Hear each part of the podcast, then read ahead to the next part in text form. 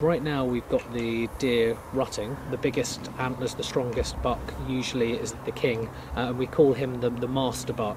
You definitely recognise individual deer. Um, you can tell certain deer that have uh, obviously had previous battles um, with other deer. So we've got one we call Nelson. He's lost an eye, um, but he's got a lovely set of antlers. Do I have any favourites? I do actually. At the moment, it changes year to year, um, but there's a Menil buck, which is a, a, brown buck. He's quite young at the moment. He's uh, he's at kind of just a buck age, going into master buck next year, so his antlers aren't fully developed yet. Um, but yeah, he's my favourite buck just for his colour.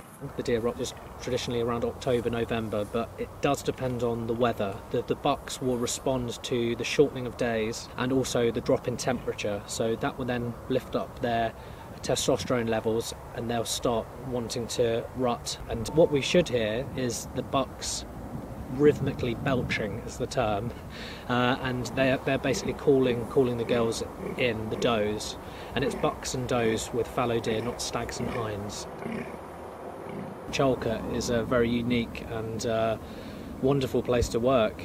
I kind of have the deer right outside my bedroom window, basically, so I can hear them uh, hear them rutting in the night and hear them calling. Sometimes mm, it's not the best thing when I'm trying to sleep, but it might not always be obvious. But as you come into it, the energy of the area, especially when you're in a rutting stand, um, is, is, is an incredible place to be. It goes from tranquil, quiet, we're next to the River Avon, to absolutely fiery, where you've got two bucks fighting each other and clashing into each other. It's a very special place.